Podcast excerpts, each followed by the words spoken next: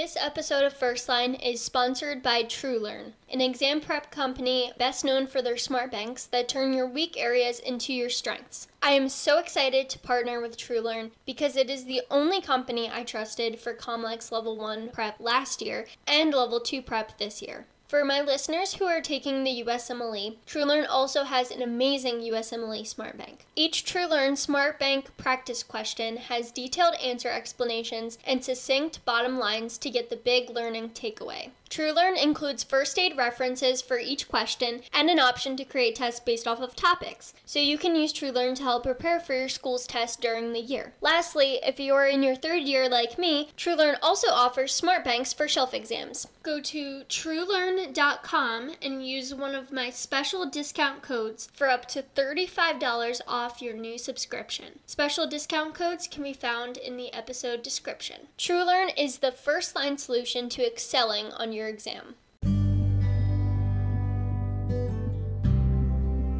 My name is Aubrey Ann Jackson, and this is First Line. I'm here to bridge the gap between sophisticated doctor talk and oversimplified patient education to bring listeners of all backgrounds together to discuss whole body health and wellness. Through an osteopathic lens, First Line covers tangible ways to improve your health, hot topics in healthcare, the journey to becoming a physician, mental health, relationships, and even philosophy, all while holistically addressing the whole person body, mind, and spirit. Thanks for joining me for another episode.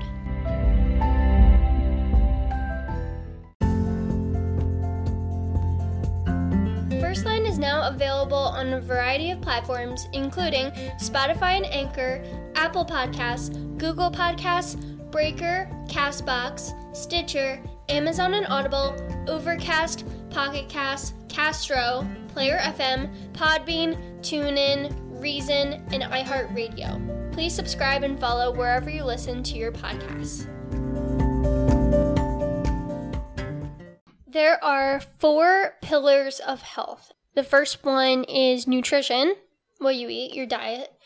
The second one is exercise.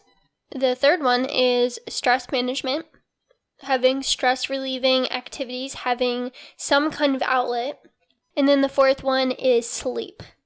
And sleep is probably the one that is overlooked most. Having good sleep hygiene, getting enough sleep, getting good quality sleep. And that's what we're going to be talking about today. So, biologically, your body deactivates your sympathetic nervous system, which is the part of your autonomic nervous system. That's the part that you don't have control over, that specifically deals with the fight or flight response. And so when you deactivate this part of your nervous system, this also lowers cortisol, and cortisol is your stress hormone produced by your adrenal glands. And during this time of sleep, during this time of deactivation of the sympathetic nervous system, this is when your body goes through its rest and repair processes. And this includes cell repair and even DNA repair, which is vital to the promotion of health. This is when your body repairs your mitochondria, and we all know mitochondria is the powerhouse of the cell. And this is really just the organelle, the part of the cell that deals with energy. And really is metabolism on a cellular basis. Sleep is also the time where we consolidate information for our long term memory. So, if you're studying for a test that's coming up maybe in a few months, such as boards or a final exam or anything like that, that longer term memory is going to really be important. And so that's where sleep comes in as being super important in order to commit these memories to long term.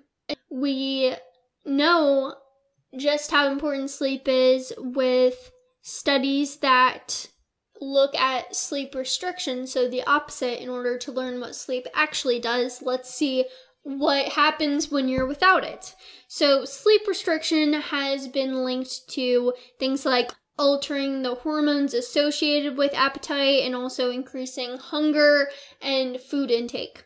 And if you're trying to lose weight or to just eat healthier and stay away from junk food and sweets and fast food, then a lack of sleep is going to make this a lot harder because your hormones are working against you.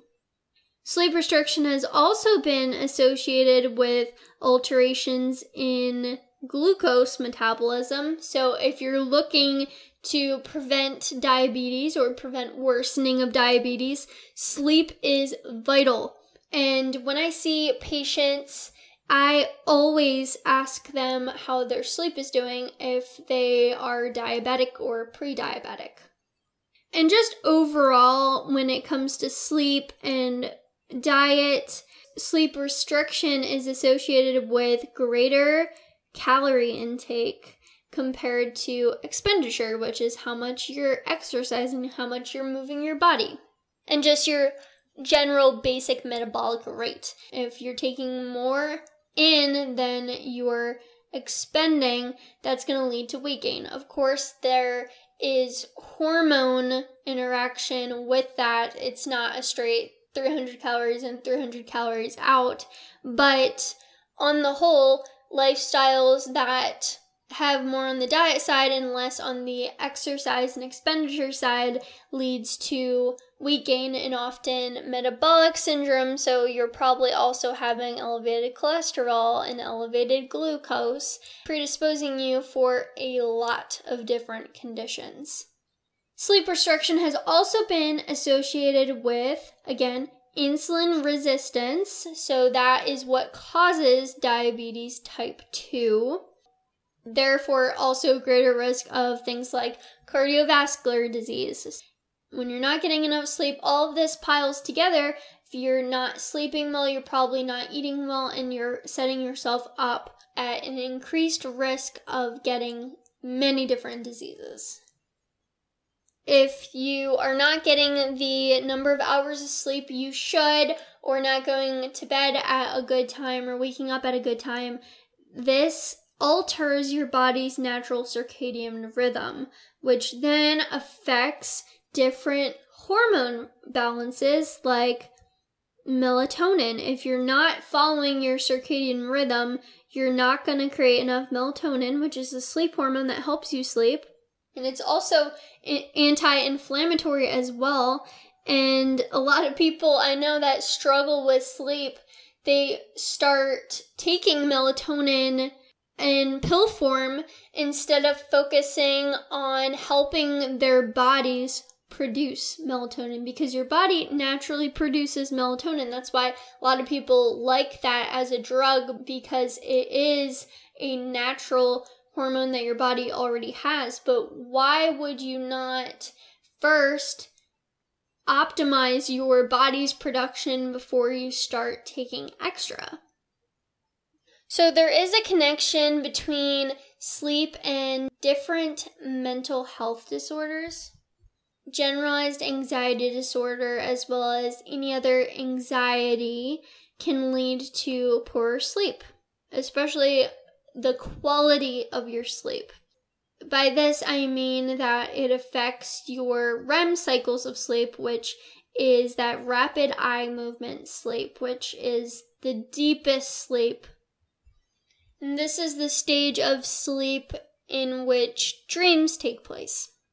Depression is also associated with sleep problems, and then if you don't get enough sleep, this can exacerbate a lot of the problems that we see in depression. So it can lead to a cycle of worsening sleep, worsening depression, worsening sleep.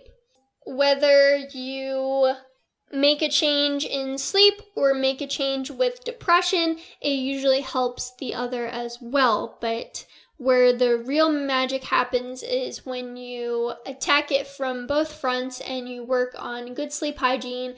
Then you also work on the depression, whether it's with counseling, therapy, medications, coping techniques, things like that. I've also more recently heard more about sleep deprivation leading to increased risk of developing dementia, especially with those getting less than six hours of sleep per night. You probably know that having a dysregulated circadian rhythm is going to affect your health, and everyone should be working on taking steps to help restore your body's internal clock. Circadian rhythm works with light receptors in your eyes interacting with your body and keeping it in sync with nature. So, circadian rhythm should line up with light and dark of day and night. But a lot of times when we have artificial light and when we stay inside during the mornings, we can kind of shift our circadian rhythm so it's not in sync with sunrise and sunset anymore. And these light cycles are important because it determines releases of hormones such as melatonin and cortisol. Melatonin is the hormone that helps you sleep, and that increases around sunset Whereas cortisol kind of does the opposite. It keeps you awake. It's also known as the stress hormone. And those are usually highest in the morning around sunrise. And this provides you the boost of energy that you need to start your day.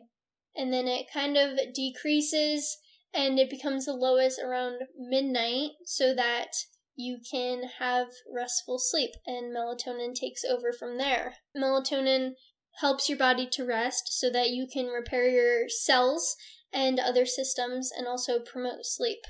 It's very common to have circadian rhythm disorder, and this just means that you have disrupted sleep patterns. Like I said, your body isn't exposed to natural light, whether you have more light during night or you don't have enough light during the day your circadian rhythm is off, your hormones are off. When I say artificial light, what's important there is the blue violet wavelengths that come from our screens and from our light bulbs. And this causes hormone imbalances. It can also affect our blood sugar because cortisol is involved in blood sugar regulation Circadian rhythm disorders can also affect your thyroid hormones and therefore also your metabolism. If you have too much cortisol, that's actually going to suppress your immune system functioning. Circadian rhythms can also affect your sex hormones, such as estrogen, progesterone, and testosterone, which can therefore also affect your ovulation and fertility. Having a disrupted circadian rhythm can also affect your mood as well. And if you have chronic disrupted circadian rhythm, you have an increased risk of depression as well. So, if you're looking to restore your circadian rhythm and bring it back to how it's naturally supposed to be, you want to aim for seven to nine hours of sleep each night and this isn't necessarily the same as the time that you spend in bed. If you have something that tracks your sleep, whether it's a Fitbit, an Apple Watch, or just your phone under your pillow, try to use one of those sleep trackers and really you can just do it once or twice just to compare the amount of time you're spending in bed with the amount of time that it's actually tracking you as sleeping. You also want to go to bed at a regular time. Try to be very consistent with it. Also, I'm always a big advocate for exercise, but don't do too much of high intensity exercise too late in the evening. I would probably say three hours before bedtime. Also, anytime you can practice stress reduction, that is going to help you across all realms of health in your body, mind, and spirit, but it is especially important when trying to help your sleep habits. So, anything you can do to decrease stress, whether it's taking frequent breaks during the day, having hobbies and things to look forward to, You also want to limit the amount of caffeine and alcohol you have, especially close to bedtime. Did you know that half of the caffeine you consume remains in your system 12 hours later? And it increases cortisol as well. So that means the coffee that you drink at 11 a.m. is still in your system when you go to bed at 11 p.m. I wouldn't recommend any caffeine within five hours of bedtime at the latest. I know so many people use alcohol as a way to fall asleep. It might appear to do that, but a lot of times that alcohol will prevent you from having the deepest stages of sleep, and you might wake up more often during the night. Also, please know that that glass of wine you like to have to wind down at night might be disrupting your sleep and your sleep quality, and you might not even recognize that as the cause. If you usually do tend to have a drink before bedtime, I want to give you the challenge to try to cut that for one week and see how different you feel. See if you're still waking up in the middle of the night, if you're having trouble falling asleep, and also try to journal and see how you feel in the morning too. It's very likely that you'll see a big difference. Try not to eat food that has high sugar content or drinks with high sugar content in the evening. And also try not to make dinner too late in the evening or too large of a meal, especially. I usually say don't eat within two hours of bedtime at the latest. Usually, when you're snacking before bedtime, it's not really the healthiest options, so that might even help you with some of your other health goals as well. Also, you want to unplug as early as you can, but at the latest, one hour before bedtime. Try to put all your screens away, read a book, spend time with your family, something like that. To keep your cortisol response low, and cortisol is that stress hormone, you want to keep yourself satiated by having meals that are balanced with protein, fiber containing carbs, so that means vegetables and whole grains, and good fats, good healthy fats like extra virgin olive oil. And you also want to make sure that you don't have too many blood sugar spikes. Even if you don't have diabetes, this is still an issue. Keep your blood sugar right where it needs to be, right in the Goldilocks, just right, not too cold, not too hot, not too low, not too high. You may have heard it said before to eat breakfast like a queen, lunch like a princess, and dinner like a pauper. And that is because that pattern of eating most aligns with your body's natural rhythms with insulin resistance that increases later in the day. So you want to eat when your insulin resistance is low, which means insulin will be able to act appropriately with larger meals. So you want to have breakfast really be your biggest meal. You want lunch to be somewhere in between, like that Goldilocks, and then you want dinner to be on the lighter side. And I know this is so hard because the world that we live in, at least the culture in the United States, is that dinner is a social event. And that's where we all come together for a meal, whether it's with family, whether it's with friends. Dinner is usually that big meal that we have at the end of the day. What I will say to that is not to skip out on having those dinners because social support and interactions are super important, but try to opt for more things like just loading it with good veggies or try to have dinner a little bit earlier in the evening. So more around four or five o'clock if you can. If you get out of work at five, have it right at six o'clock. It really does become a problem when we're eating these huge meals at seven, eight o'clock, and then we also have some snacking after dinner too. That's where we get insulin resistance, no matter if you're obese or not, diabetic or not. So keep that in mind that it's not always calories in and calories out because hormones are involved as well. Again, I like to recommend to stop eating at the minimum two hours before bedtime. When you're sleeping, your digestion might be disrupted, and you won't be able to break down all of what you need to. Of course, if you have any medical condition that requires you to eat closer to bedtime, I'm not saying to go against that, but in general, these are good guidelines to follow. So, the foods you want to avoid during dinner time and especially after dinner time is those sugary foods, which are often the foods that we do snack on at night, unfortunately, and then starchy foods, which we also like, like our potato chips. So, if you want to improve your sleep hygiene, and I think this applies to really everyone, I don't think anyone has perfect sleep hygiene. We can only really aspire to have better sleep hygiene. You've probably heard a lot of this before, but it helps to hear it again and again. I think it makes a huge difference, even if you just pick one thing that I say that kind of resonates with you and to work on, then you're moving in the right direction. And I think it is unrealistic for you to follow every single thing I'm going to say. So, the first one is keeping the bedroom nice and dark and reducing noise as much as possible and keeping it cool.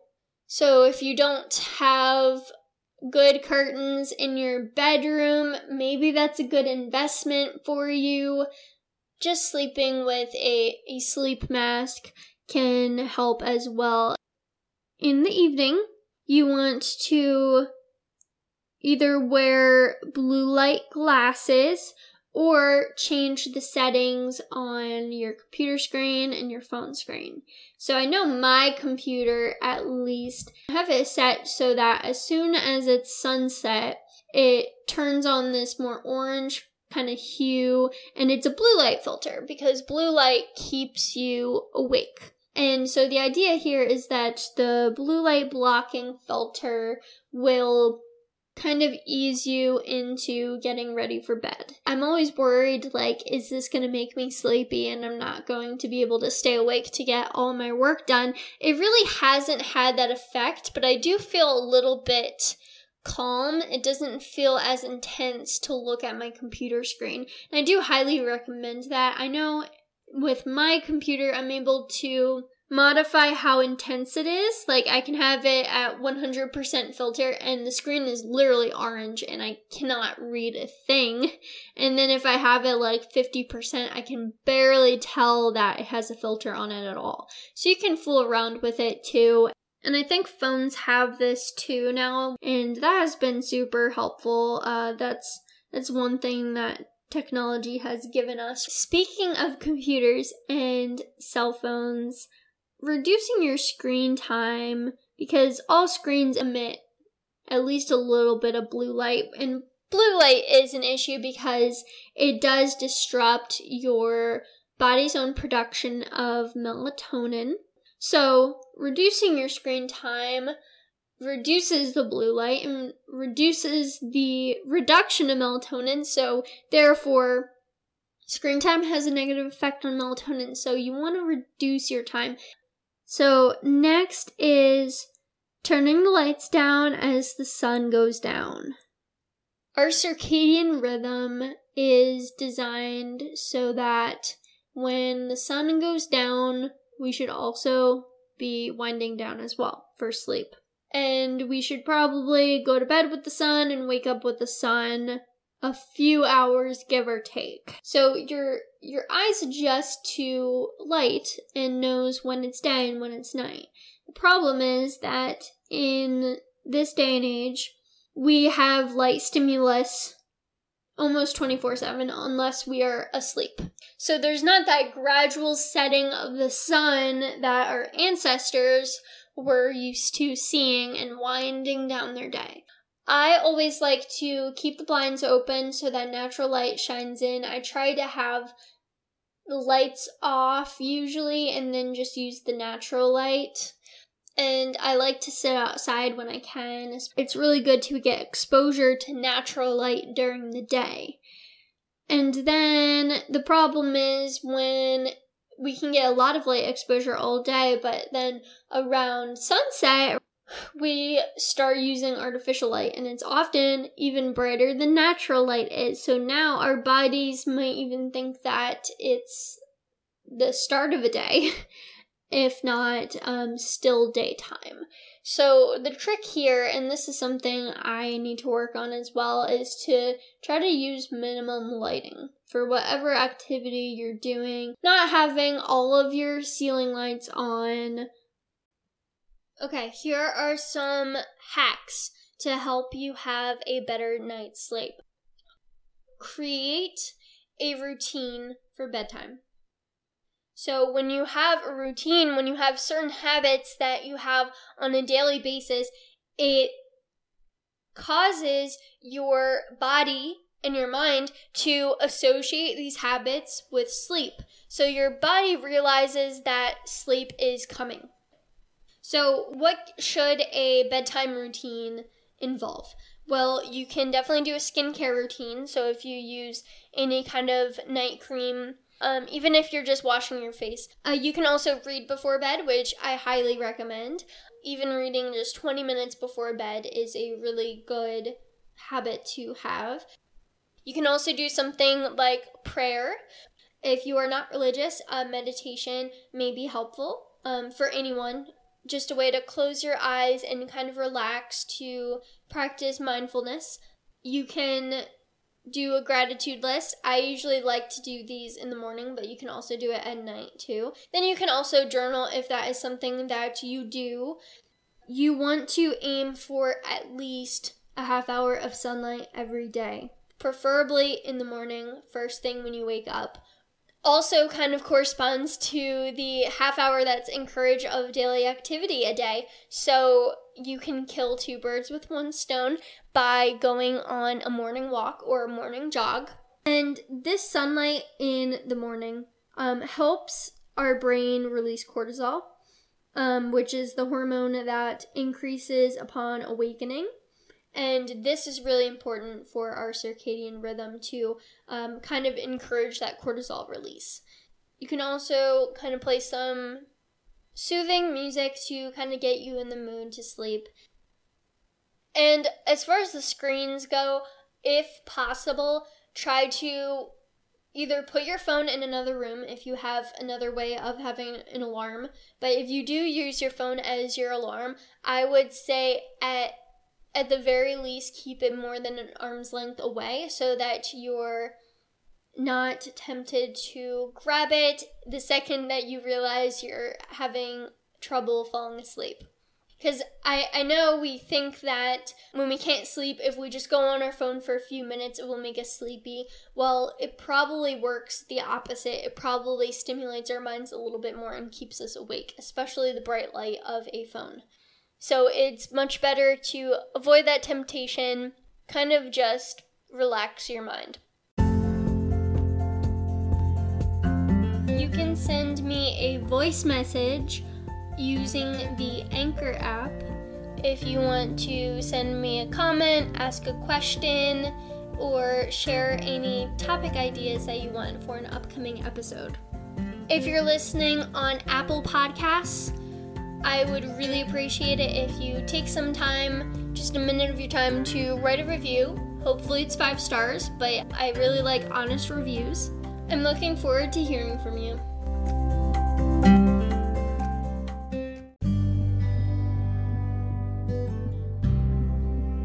You so much for listening. Again, I'm on Instagram at First Line Podcast. Also on Facebook, facebook.com slash First Line Podcast. You can reach out for any questions, comments, suggestions, feedback. I'd love to hear from you. Thanks again.